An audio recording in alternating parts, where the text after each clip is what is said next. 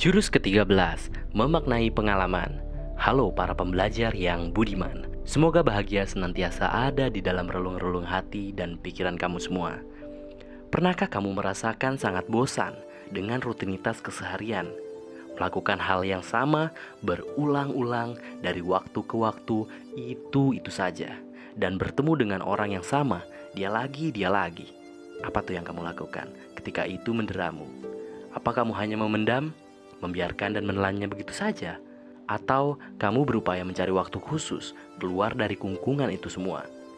Pada dasarnya, gak ada yang salah dari rutinitas yang kamu jalani. Semuanya oke dan baik-baik saja.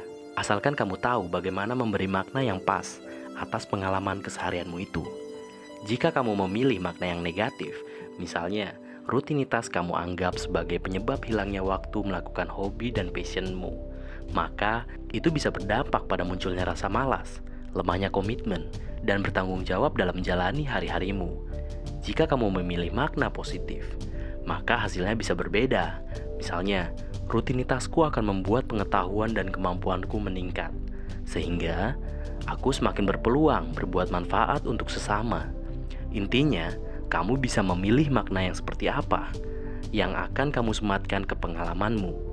Jika makna yang positif, ya tentunya akan mempengaruhi pada apa yang akan terjadi selanjutnya. Demikian juga dengan makna negatif. Bagaimana caranya memilih memaknai yang positif? Pertama, berprasangka baik pada keadaan, khususnya ke Tuhan yang maha segalanya. Bahwa nggak ada yang kebetulan. Kedua, lebih memilih sisi manfaat dari apa yang kamu alami.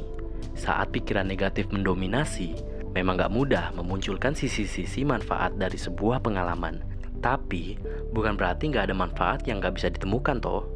Pencuri yang perilakunya nggak bener aja, ada manfaatnya kok buat kamu. Ya, ngebuat kamu menjadi hati-hati dan waspada dalam menjaga harta benda kamu. Ketiga, membiasakan dua cara di atas hingga menjadi kebiasaan kamu menjalani hari-harimu. Sehingga, setiap pengalaman tak menyenangkan datang, kamu secara otomatis bisa langsung memaknainya secara positif. Semakin terbiasa, kamu semakin mahir menerapkannya. Itulah tiga caraku melatih memaknai pengalaman keseharian kita. Bagaimana dengan cara kamu? Share di sini ya.